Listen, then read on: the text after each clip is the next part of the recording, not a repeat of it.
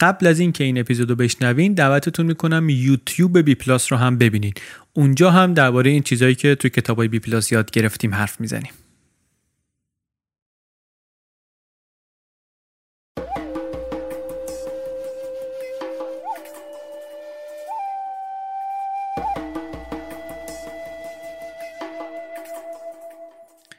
سلام.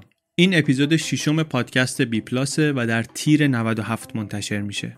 بی پلاس پادکستیه که در هر اپیزودش من علی بندری یک کتاب غیر داستانی رو به صورت خلاصه برای شما تعریف می‌کنم. یعنی ما میایم مغز کتاب و حرف اصلی نویسنده کتاب و اینجا خلاصش رو میگیم که اونایی که کتاب می‌خونن یه دید معقولی داشته باشن از اینکه این کتاب چی بهشون میده. اونایی هم که کتاب نمی‌خونن بتونن اینجوری حداقل برداشت ما رو از اصل اون چیزی که نویسنده برای گفتنش رفته کتاب نوشته دریافت کنن. دو هفته یه بار چهارشنبه ها منتشر میشه بی پلاس. فصل اولش 16 اپیزود داره و لیست کتاب هایی رو که در فصل اول میریم سراغشون همین الان در bpluspodcast.com می‌تونید ببینید. همچنین راه های مختلف شنیدن پادکست رو از جمله اسپاتیفای رو لینکش رو اونجا گذاشتیم. اسپاتیفای تازه اضافه شده یه هفته بیشتر نیست که بی پلاس رو میشه در اسپاتیفای شنید. برای پیدا کردنش هم یه جور عجیب غریبیه. search بکنید بی پلاس و اینا پیدا نمی‌کنه. باید که اسم حقیر رو search کنید. علی بندری به انگلیسی search کنید پیدا میشه. توی سایت به جز اینها توضیحاتی هم درباره پشتیبانی از پادکست گذاشتیم که می‌تونید برید و بخونید و اگر خواستید دنبال کنید. بریم سراغ کار خودمون.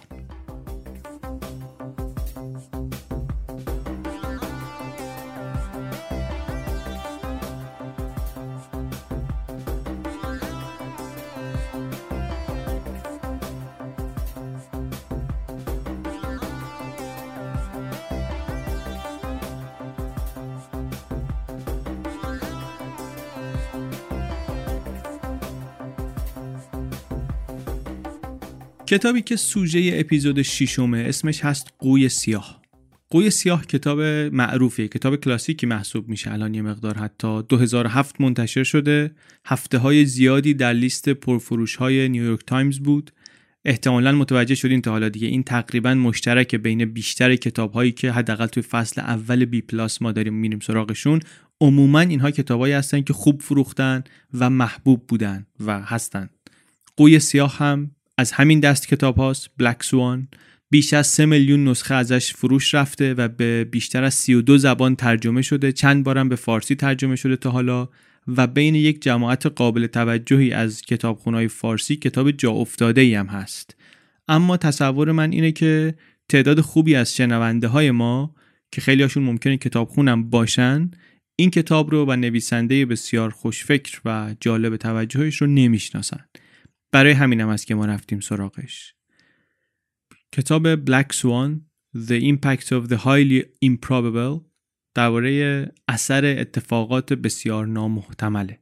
نویسنده کتاب آقای طالب نسیم نیکلاس طالب استاد ریاضی و مدیریت ریسک و finance نویسنده بسیار موفقیه. خودش هم حداقل یه زمانی توی کار بازارهای مالی بوده معامله می‌کرده hedge fund ی رو مدیریت می‌کرده اینطوری که من توی ویکیپدیا دیدم. انتقاد می‌کرد همیشه از نحوه مدیریت ریسک در بازارهای مالی و از جمله کسانی هم هست که از بحران مالی که اواخر دهه 2000 روی داد در آمریکا در آمریکا شروع شد بهرهمند شد سود برد. چون که حواسش بود که چه اتفاقی داره میفته و از قبل فکرشو کرده بود.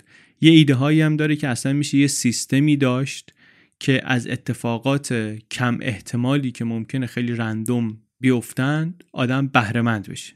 در واقع اون سیستم بهرهمند بشه. اینا توی کتاب های دیگرشه. کلا هم آدمیه که گفتم به فارسی ازش کم مطلب پیدا نمیشه. دربارش نوشتن دربارش گفتن حتی مقالاتش کتابهاش بسیاریشون به فارسی ترجمه شده. منبع اصلی ما در این اپیزود هم مثل بقیه اپیزودهای پادکست بی پلاس سایت انگلیسی زبان بلینکیسته. بریم سراغ قوی سیاه.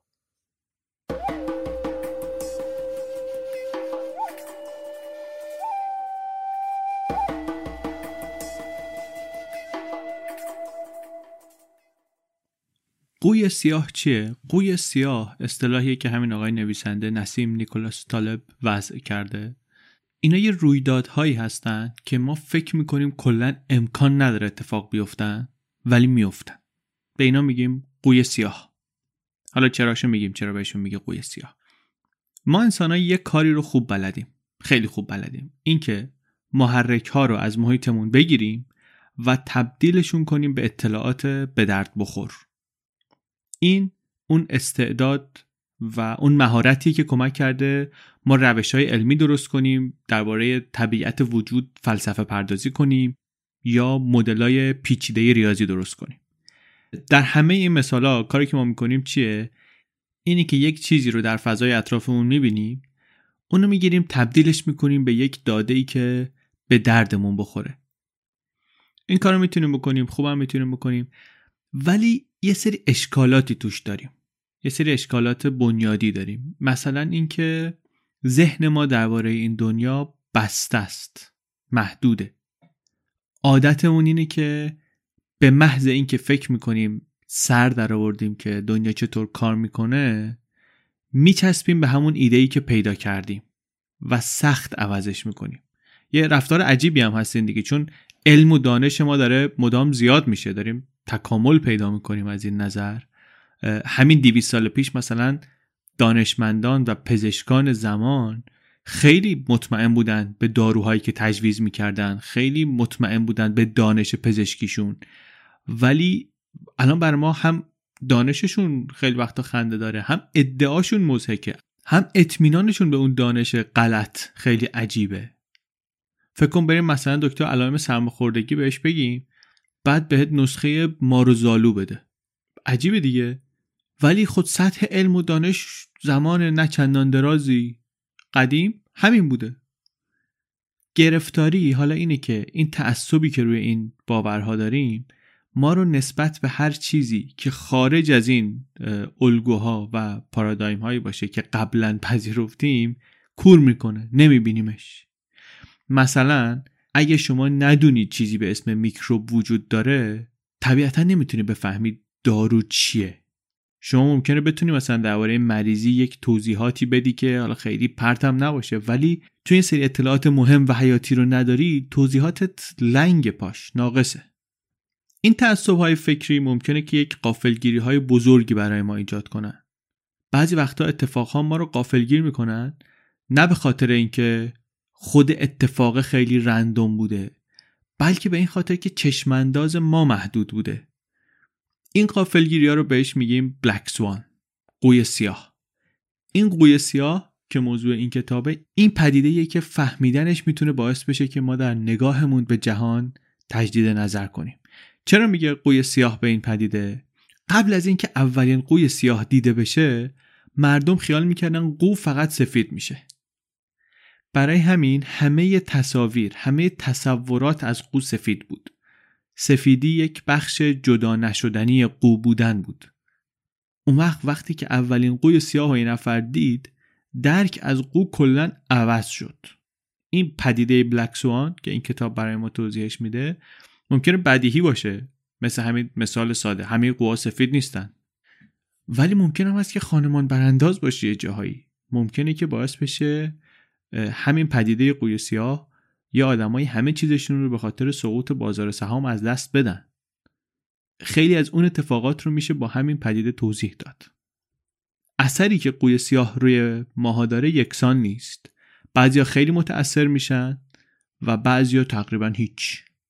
اینکه قدرت تأثیرش روی شما چقدره بستگی به این داره که شما چقدر به اطلاعات مرتبط دسترسی داشته باشی. هر چقدر شما اطلاعاتت بیشتر باشه احتمال اینکه گرفتار قوی سیاه بشی کمتره. هرچی تعطیل تر باشی احتمال ضربه خوردنت بیشتره. چطوری؟ اینطوری. فکر کن مثلا شما داری روی اسب مورد علاقت شرط میبندی. اسمش راکت سابقش خیلی خوبه خیلی خوشقواره است سوارکارش هم ماهره رقباش هم ضعیفن. واسه همین شما میری هر چی داری می‌ذاری روی بردن راکت.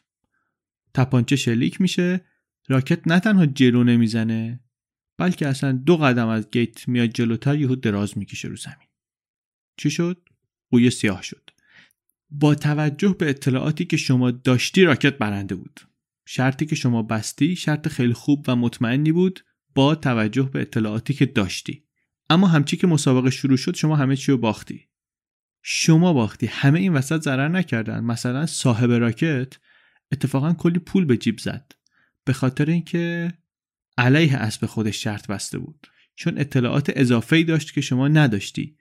می‌دونست که راکت می‌خواد به نشانه اعتراض به بدرفتاری با حیوانها اعتصاب کنه و مسابقه نده. همون یه ریز اطلاعات اضافه باعث شد که ایشون از ضربه قوی سیاه در امان بمونه و شما متضرر بشید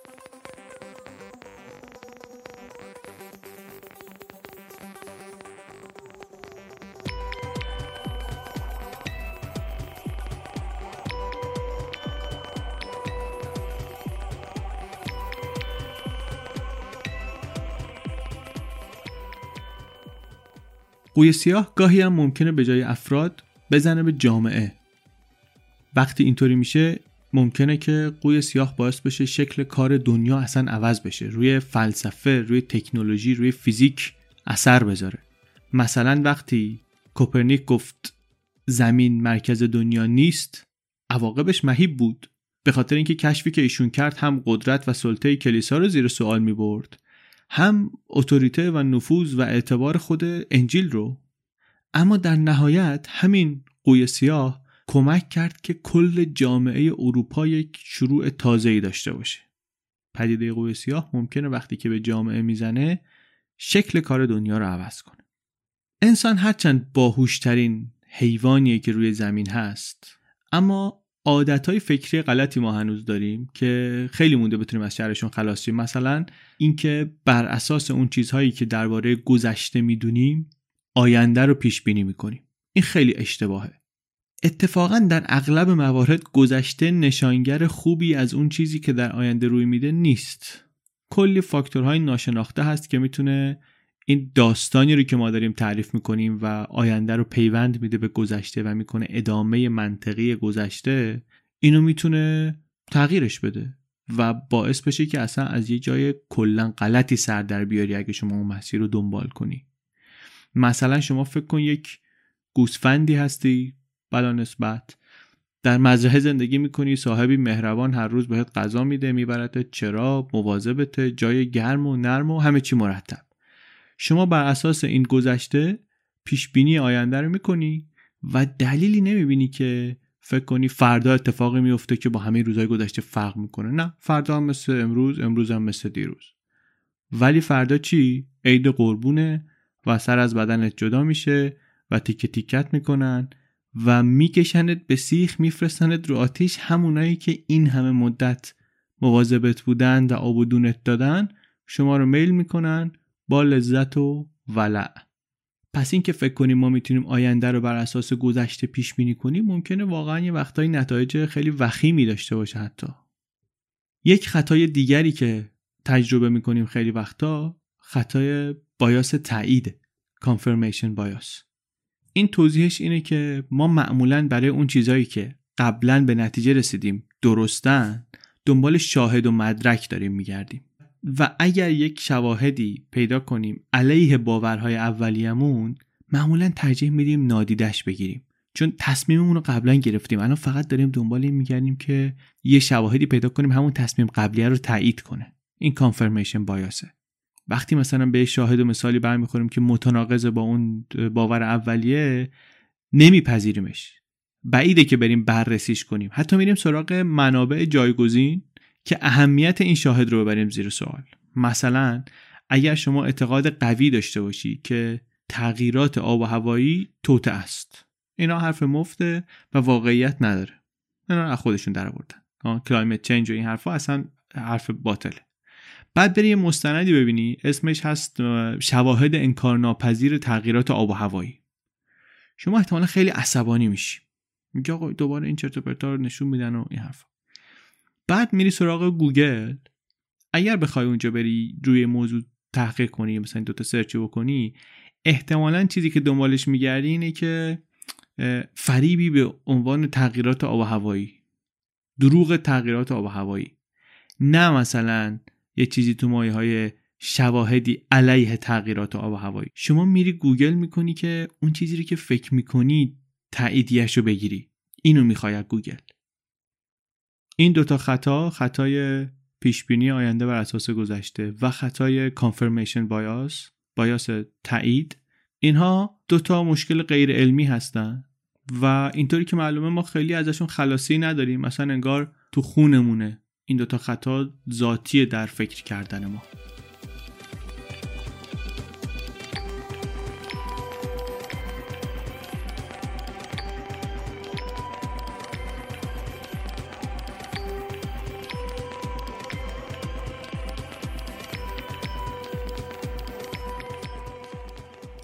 حالا یه خورده درباره شکلی که مغز ما اطلاعات رو دستبندی می‌کنه حرف می‌زنیم.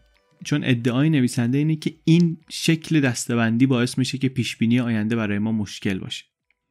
در طول فرایند تکامل مغز انسان یک راههایی درست کرده واسه دستبندی اطلاعات که این راه خیلی خوب بودن برای جان به در بردن در طبیعت وحشی خیلی لازم بودن. مثلا وقتی که می‌خواستیم خیلی سریع درباره اطرافمون چیز یاد بگیریم خطرهایی که دورمون هستن رو شناسایی کنیم مثل اطلاعاتی جمع کنیم یه حرکتی بکنیم که نخورنمون.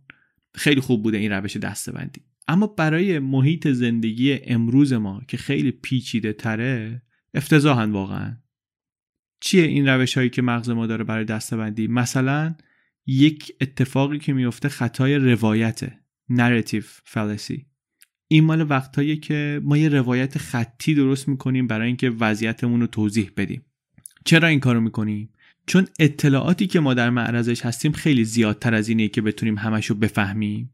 برای همین مغز میاد فقط اون داده هایی رو انتخاب می‌کنه که فکر می‌کنه مهم هستن. مثلا شما احتمالا یادته که امروز صبحانه چی خوردی؟ ولی خیلی بعیده که رنگ کفش همه آدمایی که صبح تو مترو دیدی یادت مونده باشه. با اینکه هر دو اینا اطلاعات ورودی مغزه. ولی مغزت آمده چون اطلاعاتش خیلی زیاده انتخاب کردی که کدومو نگه داره کدومو بریزه دور. برای اینکه این تیکه تیکه اطلاعات ذخیره شده رو معنی دار کنیم مغز میاد به اینها یک روایت منسجم میده. یه داستان درست می‌کنیم. داستانی که سیر منطقی داشته باشه. مثلا وقتی شما درباره زندگیتون فکر می‌کنید احتمالا چند تا رویداد رو به عنوان رویداد مهم و معنیدار زندگی یادتون میاد؟ و اینا رو یه جوری تعریف می‌کنین که توضیح بده که چطور اینها یه کاری کردن که شما آدمی بشید که الان هستید. مثلا میگید که من آره عشق موزیکم به خاطر اینکه مامانم هر شب برای ما آهنگای بیتلز میخونده. این جور روایت ها روایت هایی که مغز ما می‌سازه. اما ساختن این روایت ها راه خوبی برای شناختن جهان نیست واقعا. به خاطر اینکه این روایت ما چطوری درست می‌کنیم؟ صرفا با نگاه به گذشته. در درست کردن این روایت ها ما بی نهایت توضیحی رو که برای هر کدوم از این رویدادها وجود داره اصلا در نظر نمی‌گیریم. در حالی که حقیقت اینه که یک داده خیلی کوچیک و ظاهرا بی اهمیت ممکنه که عواقب مهم و غیر قابل پیش بینی داشته باشه در بقیه اتفاقات. اثر پروانه رو شنیدیم خیلی آمون تعریفش رو. یک پروانه در هند بالهاشو به هم می‌زنه و این ممکنه باعث بشه یک ماه بعد در نیویورک طوفان بشه. اگر ما بیایم زنجیره علت و معلولی حوادث رو مرحله به مرحله از اول تا آخر بنویسیم ممکنه بتونیم رابطه این رویدادها رو خیلی دقیق و شفاف ببینیم. ولی معمولا چون ما فقط خروجی رو می‌بینیم مثلا اینجا فقط طوفان نیویورک رو می‌بینیم کاری از دست ما بر نمیاد. راهی نداریم که قدم به قدم بیایم عقب تا برسیم به به هم خوردن بال پروانه. مگه اینکه بریم ببینیم کدوم پدیده همزمان با این طوفان نیویورک هست که احتمالا می‌تونسته مثلا روش تاثیر گذاشته باشه. روش های زیادی درست کردیم در طول فرایند تکامل. برای دستبندی کردن اطلاعات برای اینکه بتونیم سر در بیاریم در دنیا چه خبره. اما متاسفانه در تشخیص بعضی از انواع داده ها خیلی زرنگ نیستیم. خیلی تیز نیستیم. مثلا داده scalable و scalable رو نمی‌تونیم تشخیص بدیم. scalable information و scalable information مقیاس پذیر و مقیاس ناپذیر اینا رو نمی‌تونیم تشخیص بدیم. فرق اطلاعات مقیاس پذیر و مقیاس ناپذیر خیلی اساسی و مهمه. اطلاعات مقیاس ناپذیر مثل قد مثل وزن اینا یه حد بالا و پایین آماری دارن. یعنی وزن ما نان اسکیلبله به خاطر اینکه یه محدودیت فیزیکی هست. از یه حدی سنگینتر نمی‌تونه باشه. آدم ممکنه مثلا 500 کیلو باشه حالا ولی غیر ممکنه یه کسی 50 هزار کیلو بشه.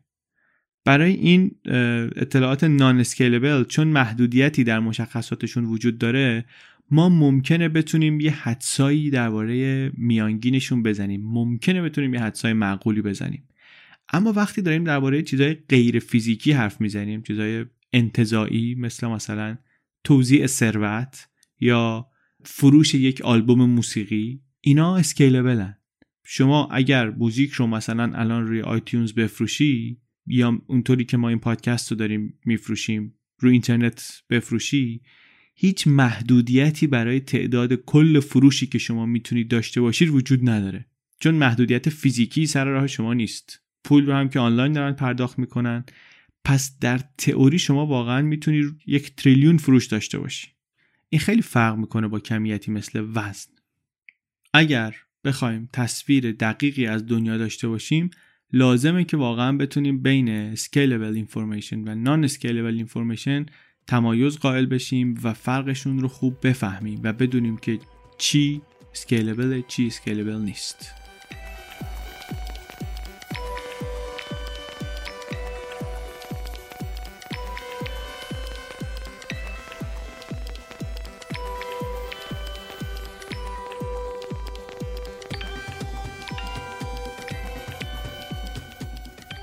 یه چیز دیگری که خیلی بر ما مهمه در این دنیا اینه که مواظب باشیم آسیبی بهمون به نرسه. یک راهی که ما برای مراقبت از خودمون داریم مدیریت ریسکه ارزیابی ریسکه. مثلا بیمه حوادث رو برای همین می‌خریم دیگه. بیمه حادثه رو می‌خریم یا مثلا تخم مرغامون رو اصطلاحا توی سبد نمی‌ذاریم به خاطر اینکه ریسکش زیاده. به خاطر اینکه خودمون رو می‌خوایم در مقابل عواقب اتفاق بدی که ممکنه بیفته بیمه کنیم. آسیبی بهمون به نرسه. یا آسیب کمتری بهمون به برسه. درست؟ اندازه گیری ریسک رو هم سعی می‌کنیم خیلی دقیق انجام بدیم. هم کاری نکنیم که بعدا پشیمون بشیم. هم از اون طرف اینطوری نباشه که نگرانی و احتیاط زیاد باعث بشه که یه فرصتی رو از دست بدیم. کاری که می‌کنیم اینه که ریسکا رو میایم ارزیابی می‌کنیم. خطر احتمالی رو ارزیابی می‌کنیم. احتمالش رو هم تخمین می‌زنیم که مثلا این محتمله که اتفاق بیفته یا ممکنه که اتفاق بیفته یا بعیده که اتفاق بیفته یا هرچی و بعد نتیجهش رو می‌بینیم. نتیجه حاصل ضرب اینا رو مثلا می‌بینیم. مثلا فرض کن شما دنبال خرید بیمه ای می‌خوای چیزی بخری که در برابر بدترین اتفاق ممکن ازت محافظت کنه. از اون طرف پول دور ریختن هم نباشه. باید چیکار کنی؟ باید احتمال خطراتی که تهدیدت می‌کنن رو اندازه بگیری. یا احتمال مریضی هایی که ممکنه بگیری رو اندازه بگیری. عواقبی که ممکنه برات داشته باشند رو در نظر بگیری و بعد به اون فکر کنی بعد بر اساس اون یک تصمیم آگاهانه بگیری. خبر بعد اینه که ما معمولا خیلی خودمون رو دسته بالا می‌گیریم. خیلی مطمئنیم که حواسمون به همه خطرهایی که باید خودمون رو در مقابلش محافظت می‌کنیم بوده. به این میگن خطای ludic fallacy اصطلاحی که این نویسنده خودش درست کرده آقای نیکولاس طالب خودش درست کرده. میگه ما ریسکو همونطوری باش برخورد می‌کنیم که با بازی برخورد می‌کنیم. انگار یه جور بازیه که قوانینش از قبل معلومه یه احتمالاتی توش هست که ما خوب دربارهشون می‌دونیم و حتی می‌تونیم دربارهشون تصمیم گیری کنیم قبل از اینکه بازی رو شروع کنیم. اما با ریسک مثل بازی برخورد کردن خودش یه کار خیلی ریسکیه. مثلا قمارخونه کازینو دوست داره بیشترین پولی رو که می‌تونه در بیاره. ها؟ واسه همین کلی سیستم امنیتی دقیق دارن کازینوها که نذارن بازیکنها پشت سر هم زیاد ببرن. اما این طرز فکرشون بر اساس این خطاست بر اساس این لوریک فلسیه. بزرگترین تهدید علیه کازینوها قماربازای خوششانس یا دزدا نیستن.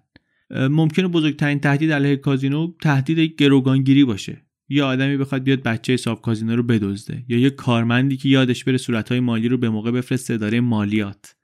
بزرگترین تهدید علیه کازینو ممکنه کلا غیر قابل پیش بینی باشه. مهم نیست شما چقدر دقت کنی چقدر هزینه کنی چقدر تلاش کنی حواستو جمع کنی. ریسک رو هیچ وقت دقیق نمیشه ارزیابی کرد به خاطر طبیعتش. این ذات ریسک. خودمون رو نباید گول بزنیم که ما به ریسک ها تسلط داریم. نداریم.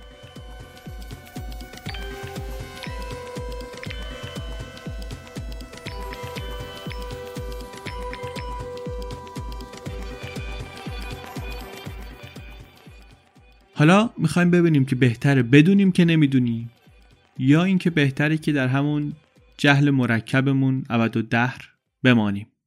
همه اینو شنیدن که دانش قدرت ولی چیزایی که ما می‌دونیم محدود هستن و خیلی وقتا هست که چیزی رو نمی‌دونیم و این همون وقتیه که اینکه بدونیم چی نمی‌دونیم خیلی به دردمون می‌خوره.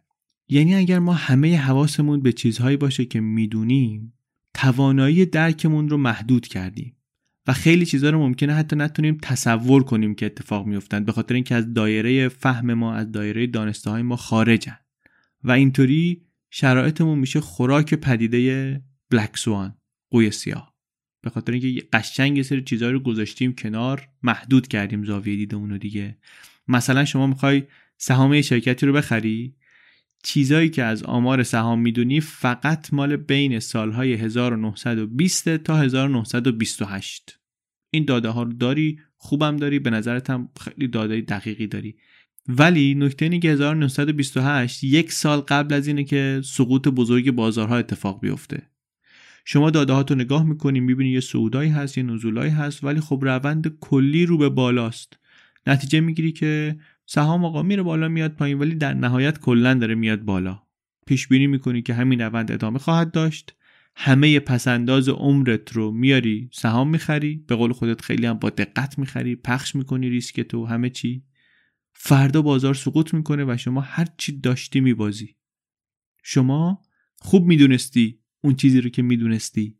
ولی به این دقت نکردی که خیلی چیزا هست که نمی‌دونی. به این دقت نکردی که بازه اطلاعاتت ناقصه. اگر بازار رو یکم بیشتر مطالعه کرده بودی متوجه می شدی که تاریخ پر از سقوط ها و صعود های متعدده. شما با تمرکز کردن روی همون چیزی که می‌دونی و بیتوجهی به چیزهای زیادی که نمی‌دونستی خودت رو در معرض ریسک بزرگ و غیر قابل اندازه گیری قرار دادی. اما اگر شما بتونی مشخص کنی که چه چیزهایی رو نمی‌دونی دایره ندانسته ها تو معلوم کنی واقعا می‌تونی ریسکت رو تا حد زیادی کم کنی. این کاریه که پوکربازای خوب خیلی حواسشون بهش هست. چون برای اینکه در بازی موفق بشن این حیاتیه براشون.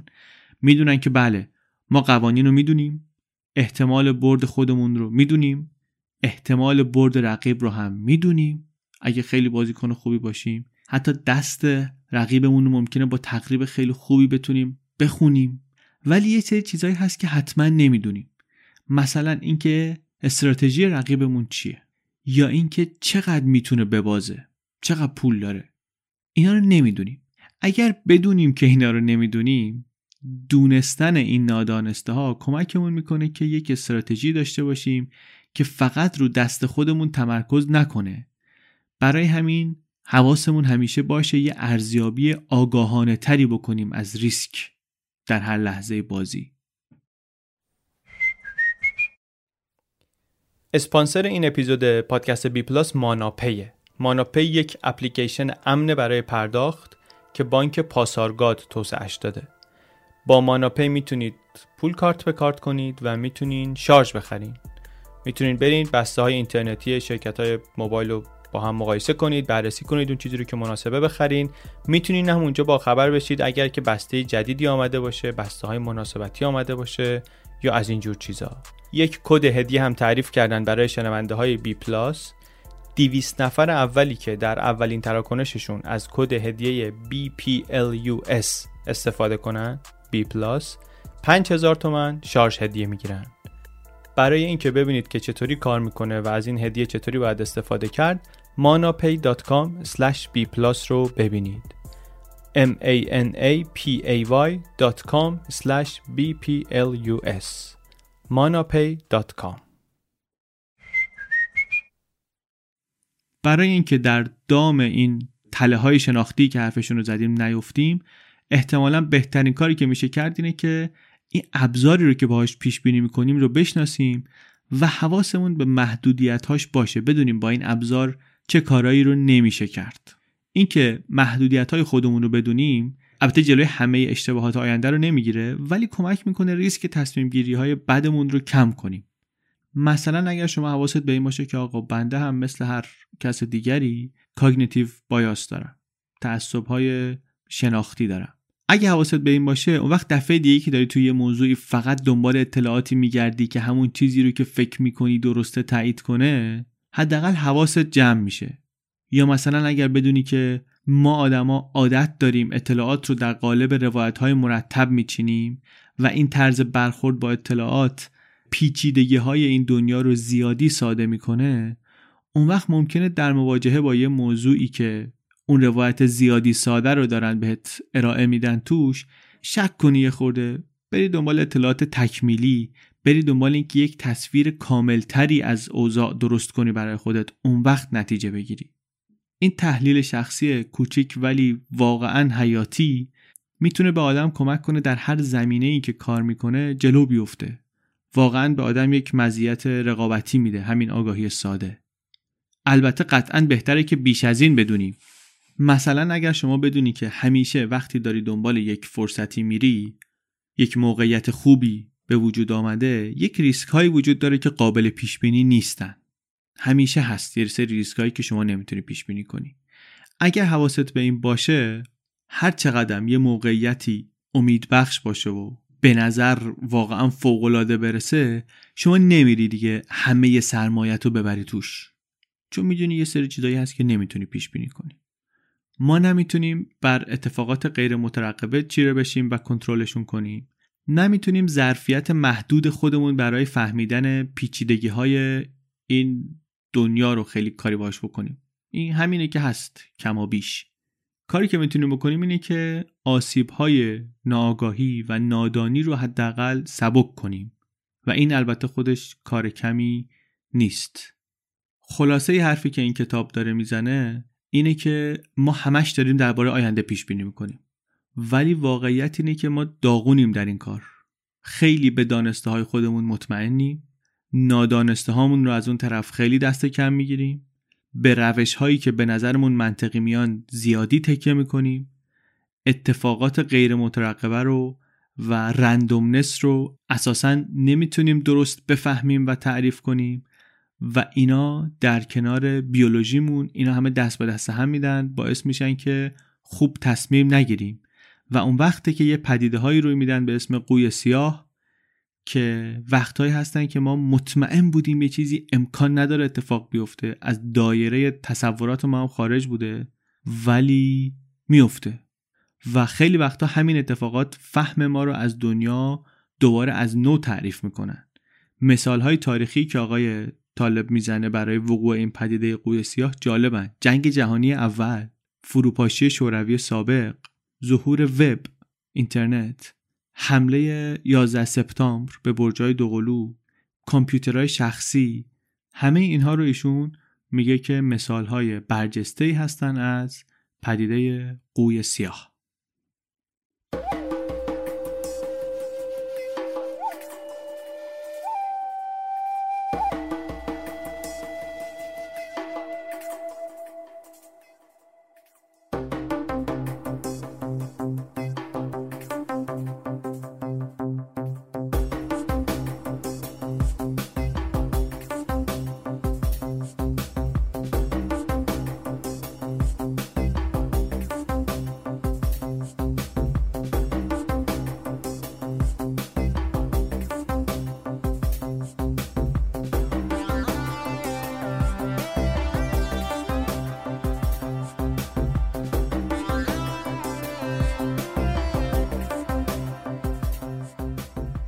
چیزی که شنیدین اپیزود ششم پادکست بی پلاس بود. این اپیزود بی پلاس رو من علی بندری و امید صدیق فر درست کردیم. بی پلاس یک هفته در میون چهارشنبه ها منتشر میشه و الان بجز همه اپلیکیشن های پادکست که پادکست توش هست توی اسپاتیفای هم می‌تونید پیداش کنید و بشنویدش. همونطور که عرض کردم اول پادکست باید علی بندری رو search کنید به انگلیسی در اسپاتیفای. متن همه اپیزودها رو هم ما داریم توی سایت bpluspodcast.com می‌گذاریم. همچنین لیست همه اپیزودهای آینده رو و لینک جاهای مختلفی که میشه پادکست رو گوش داد و همچنین روش پشتیبانی فردی و کاملا اختیاری از پادکست رو. کسایی که دوست دارن در تولید پادکست نقشی و مشارکتی داشته باشن می‌تونن با 16 دلار یا 48 هزار تومن پشتیبان کل فصل اول پادکست بی پلاس بشن. اینطوری ما می‌تونیم یه مقداری منظمتر پادکست تولید کنیم یه خورده بلند مدتتر فکر کنیم و خیلی کمک می‌کنه به برنامه ریزی کردن برای پادکست. این پشتیبانی فردی اختیاریه ولی جدا از این اگر کسب و کاری دارین یه business ی دارین یک محصولی دارین یه چیزی دارین که می‌خواین براش تبلیغ بکنین و بودجه تبلیغاتی دارید براش پادکست فارسی به صورت کلی الان داره جای خیلی خوبی میشه برای تبلیغ کردن. برندی که الان جدی وارد تبلیغ پادکستی بشه و یه خورده نگاهش هم خیلی کوتاه مدت نباشه می‌تونه اگر محصولش و کیفیتش مناسب باشه طبیعتا در دراز مدت بهره برداری خیلی خوبی بکنه. تجربه نمونه های بسیار موفقش توی پادکست های انگلیسی زیاده و معروفه. اگر چند تا پادکست انگلیسی گوش داده باشید می‌شناسید این برندهایی رو که از اول پیدایش پادکست انگلیسی شروع کردن تبلیغ کردن و اسمشون گره خورد به پادکست های با کیفیت و خب خیلی منتفع شدن.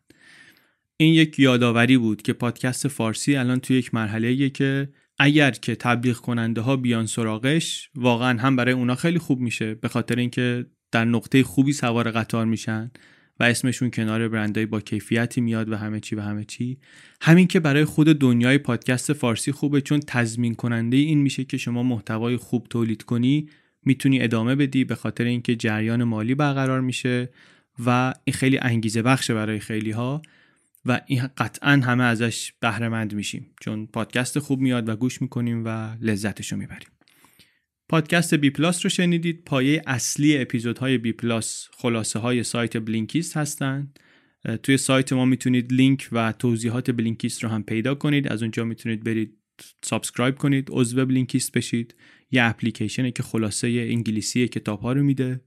ممنونیم از کسایی که پادکست رو به دیگران معرفی می‌کنن. ممنونیم از ماناپی اسپانسر این اپیزود. از حسین نجفی که موزیک intro ی بی پلاس رو ساخته. و از مهران بلحسنی طراح پوسترها و وبسایت بی پلاس. بی پلاس پادکستی از چنل بی پادکست.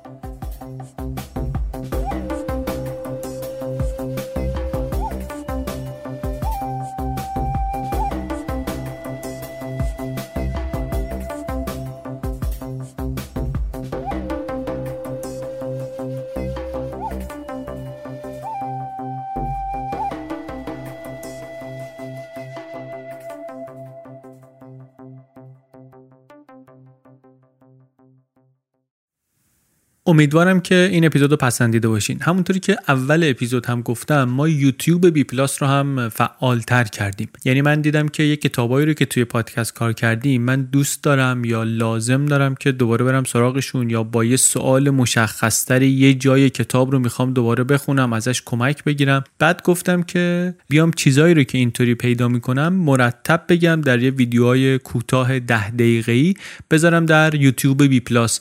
مطمئنم که به درد کسان دیگری هم خواهد خورد. اینطوری ما اونجا در یوتیوب هم می‌تونیم با هم این کنجکاوی ها رو ادامه بدیم و کنار هم یاد بگیریم. پادکست بی پلاس رو در یوتیوب search کنید و عضو کانال ما در یوتیوب هم بشید. مرسی.